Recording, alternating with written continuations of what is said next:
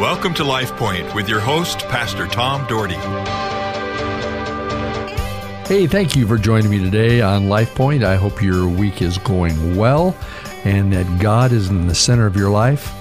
You know what? If you honor God, He'll honor you. I believe it. I stand on it. And I know that God has great promises for you.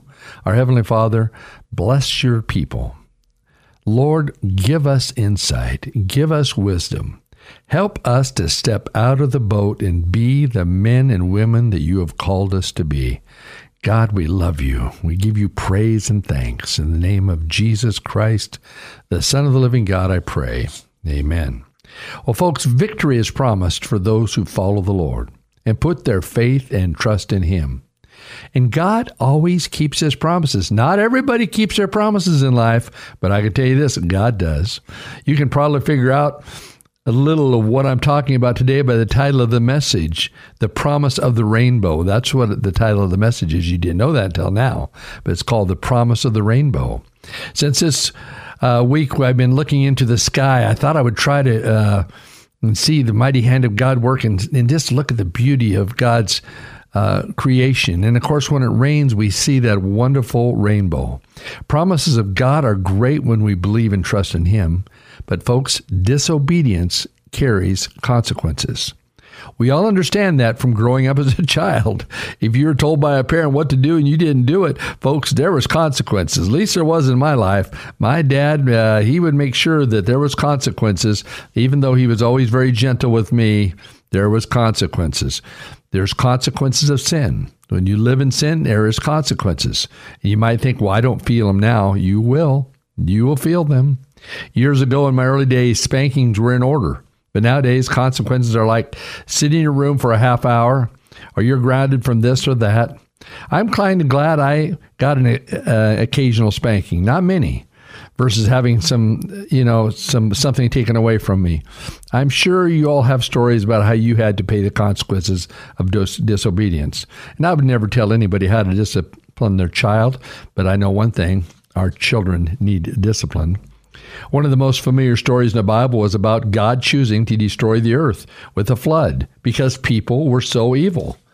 God wanted life to have a fresh start and end the incredible corruption that took place. But does that sound familiar? Does that sound familiar today? Corruption all around us. We can't hardly watch the news without seeing corruption. It's amazing, and the justification of sin is amazing. Even within churches, the justification of sin. The enemy is using so many tactics to get people to turn away from Jesus and the truth of the Word of God. You know, I don't know what the future holds, but I tell you one thing. I know we need to be ready because this end of this world could come at any time. We don't know. I don't have the answer. All I know is we need to stay obedient to the Word of God and do our best to stay in touch with Him. God gave Noah, and of course you know this about Noah, you talked about the great rainbow. God gave Noah a chance to respond to Him or not to respond to Him. And of course Noah did. He asked Noah to build a gigantic boat, which was called an ark, in anticipation of the great flood. Noah certainly could have thought that to be a bizarre request, but you know he was obedient to God, and it was no easy task. In fact, it took him 120 years to build the ark. And of course, back then, people lived to be in their hundreds. Noah didn't even start the ark until he was 500 years old. And then he lived another 350 years or so after the ark had landed. After that, the lifespan man started going down, in fact, way down. But just for a moment, though, can you imagine the voices in Noah's life that probably made fun of him and laughed at him at such an outrageous task? I imagine he had many opportunities to share about God with people, but people continued to reject God. Christians sometimes deal with the world's laughter. We as Christians deal with the world's laughter. They laugh at us. Because we won't do something or because we want to live a holy life, because we run from sin. But the problem is too many Christians run to sin. They give in to sin. They give in to their friends and all the things that they want them to do and say, hey, it's okay. It's okay. Well, that's what happened in Noah's day. Oh, it's okay. Everything's okay. Christians have been made fun of from the very beginning. Some of that in form of persecution. people laugh when you say, believe God can heal someone, or God can provide a need that doesn't seem possible. People laugh because they don't believe that God can do it, or God, when God does it all the time. People certainly laugh at the stories of people of near-death experience and share about their trip to heaven. You know what? I've heard some, and I've got a friend that had that experience. Satan would love to take believing totally away from this world, and he is certainly working hard in doing it. We are seeing much chaos in America now and in the world, in Ukraine, in Russia, China, North Korea. We're seeing incredible things take place. People trying to drum up trouble in the world. We're seeing that all over the United States last 2 years since COVID hit, and since all these crazy riots have happened. The enemy is standing tall, and as Christians, we've got to stand taller, and we got to defend God's truth. Don't let the world coax you into believing nonsense, only to stir up trouble. We are all red-blooded Americans. We were created equal in the sight of God. God created one heaven for every person who believes on him. As the old song goes, red and yellow, black and white, they are precious in his sight. Every one of us are precious to Almighty God. He created us in his image. I assume Noah had to fight all sorts of battles against the very nature of sin and destruction. So, folks, he had to stay the course and walk faithfully with God, and we need to stay the course and walk faithfully with God. If you stay steady in your prayer life, steady in reading your Bible, steady in your faithfulness to the house of God, steady in your daily walk with him, he will direct you. A lot of you are doing great things by listening to Christian radio 2 or 3 hours.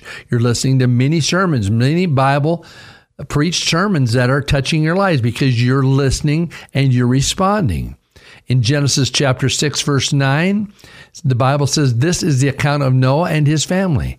It says this, Noah was a righteous man, blameless among the people of his time, and he walked faithfully with God. See, the Bible says Noah was righteous. He was a good man, following God, and blameless, and most importantly, he walked faithfully with his God. People of God, you have a choice. You have a choice. Are you walking faithfully with him? Or are you just playing the game and calling yourself Christian? Are you really selling out to him? Is it 100% commitment? Where are you at? You just doing enough to get by? Is that what you think? Well, I just recently been studying Revelations a whole bunch, and I'm telling you something. We had better be ready. More than once, it says, be aware of what's going on. You think you're a Christian when you're not, as he was telling the churches in Revelation chapter 2 and 3. You know, we have got to be ready and to serve God mightily. We don't want him to spit us out of his mouth and say, you know, you said you love me, but you really didn't love me. It was all in talk. But you know what? For Noah, it was all about preparedness. Building the ark was vital, of course. But the basis of God's choosing him to do was a spiritual in nature, just like it is with us.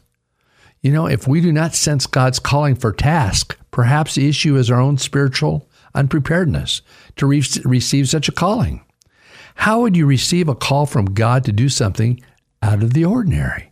How would you do that? You know, when God is calling you, it's not comfortable. I've had people that have had jobs and they were called into ministry, pastoral ministry, and they said, man, it's tough for me to do. In fact, the senior pastor of the church that I've pastored for 34 years, Pastor Alan Cheney, was going to be a school teacher. That's where his education was. He was going that route. And one day my wife said to me, says, Tom, I think you ought to ask them to be our youth pastors way back 30 years ago or close to it. And Pastor Allen, we went to him and talked to him, and he prayed about it for 2 weeks, and he just graduated and is looking for jobs in teaching and coaching.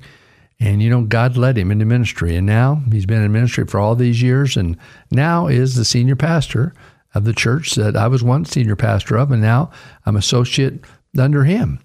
But God led him. That wasn't what he thought was going to happen, but God had different plans. Or maybe going on the missionary journey. my good friends Don and Carolyn Armstrong. I know them very well, and I've known Don since 8th grade, and we've known Carolyn since her dating days with Don, and I would have never guessed back then that they would have become missionaries around the world, living in the remote land of Tanzania, living in Thailand. And I remember where they lived in Tanzania, they had to build a fence because the hyenas would kill their dogs. And I remember one time Carolyn talking about going into her backyard to pick something up, and she ran across a king cobra raising up. You know, ironically enough, the Carolyn of old was petrified of spiders and the like. But when God called, they were obedient because their obedience was foremost to them to serve God.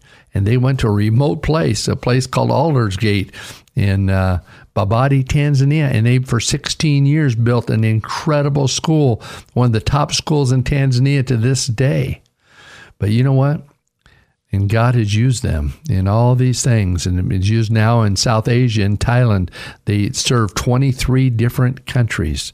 They're the head of, they're the regional directors of. They travel all over, and they've seen the power of God work like you wouldn't believe. Well, they said yes. Noah said yes to spend 120 years building an ark to prepare for the future. People, are you willing to step out of the boat and say yes to the call of God in your life? And what is the call of God? Are you praying about it? Or are you just in a very comfortable place? It's time to start praying about it.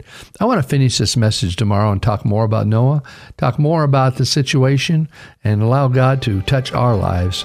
May God bless you. May God lead you this day. Life Point is a ministry of the Cloverdale Church of God.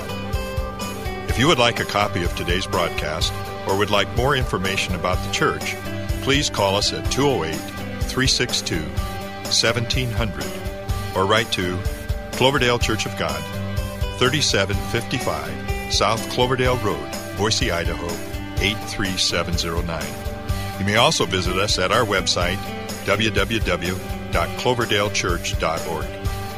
Thank you for listening and have a blessed day.